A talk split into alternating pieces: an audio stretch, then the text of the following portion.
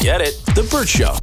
Time to get buzzed on the hot goss from Hollywood with Abby. It's the Burt Show's Entertainment Buzz. People Magazine's Sexiest Man Alive is going to be announced tonight. We talked about this briefly in the last e-buzz, but I thought I would present us with some of the options that were on People Magazine's website. And you can tell me who out of the nine you think is probably the best candidate, and then I will tell you which one Twitter is going crazy over, saying this person is not the sexiest man alive. Oh, so, crazy in a bad way. Crazy in a bad way. So, number one, we have Harry Styles. Number okay. two, Keanu Reeves, who has already won it once because People Magazine skipped over Sexiest Man Alive in ninety-four, and then they retroactively gave it to him in two thousand fifteen. We also have Ryan Gosling, who I think is a great candidate after the Barbie movie came out. I think it's very fitting. I think it's very timely. He hasn't won it before? He hasn't won it yet. Really? That's surprising. We have Mark Consuelos, Mm-mm. Trevor Noah, Jeremy Allen White, the chef from The Bear. Mm-hmm. We have Pedro Pascal, mm-hmm. Zaddy Pedro. We have Hassan Minhaj and Joe Burrow, the uh, quarterback from the Bengals. Uh huh. Yeah. Mm-hmm.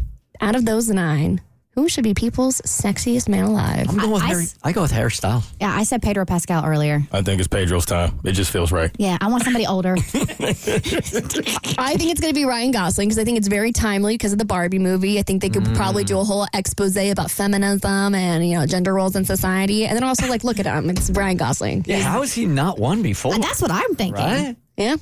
He hasn't won yet from what I, from from the research that I've done, but maybe some will D M me and tell me I'm wrong. But anyway, so Twitter right now has been going a buzz, if you will, because there's a photo of Harry Styles going around with a buzz cut. And girls are freaking out. Because if there's one thing you can do to turn off your lady, or in your case, in Harry Styles' case, your fans off immediately, it's to get a bad haircut. Really? So apparently he was at a U two concert in Las Vegas at that new Sphere no. venue that everyone's freaking out about. All the famous people. It's amazing, right? I want to go to that thing. So man. bad. It looks mm-hmm. insane. So apparently Harry was at one of those concerts with his supposed new lady, Taylor Russell, and somebody snapped a photo of him from fairly close by because it's a close-up photo of his hair and his iconic long, brown, curly, luscious, amazing locks. This is what he's known for. It's uh-huh. like it's like his most defining feature, and other than his music, but in terms of like his appearance, he's very distinct looking hair, and it looks like it's been buzzed down right to the root, and the girls are losing their ass. If you go on Twitter right now and just search Harry Styles buzz cut, it's a bunch of people tweeting things like, ah! People are freaking out. And so I, while I think he might have been in the running about a week ago, I think if people, People Magazine has been looking at Twitter. Dude, wait probably- till they hear what's going on between Israel and Palestine. Then they're really going to lose their minds. They don't, that doesn't bother them. uh, um, I'm look- See, he's just one of those dudes that's just good looking. He can yeah. do anything that he wants. It's is so it for annoying. a role, maybe? Is it what? Is it for a role? So that's what people are saying is he's supposed to be in one of the new Marvel films as the character Eros, or Eros, however it's pronounced. And so people think that maybe it's specifically for a role. He also cut his hair down a little bit for his role in Dunkirk. And so it's very possible that he might be doing it specifically to fit the role for Marvel. Absolutely. He's just one of those dudes that looks good no matter what. I, I, or maybe he's just guy. tired of being, like, boiled down to just hair. Oh, God. Harry's more oh. than his hair. All right. I'm so sick of just being a piece of meat. Yeah. Must be so hard, Paul.